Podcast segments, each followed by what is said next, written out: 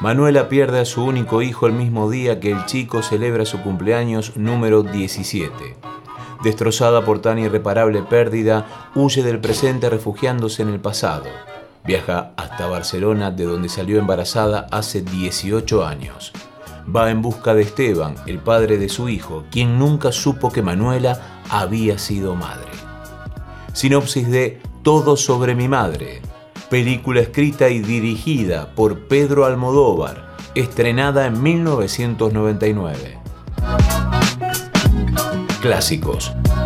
Siempre es bueno volverlos.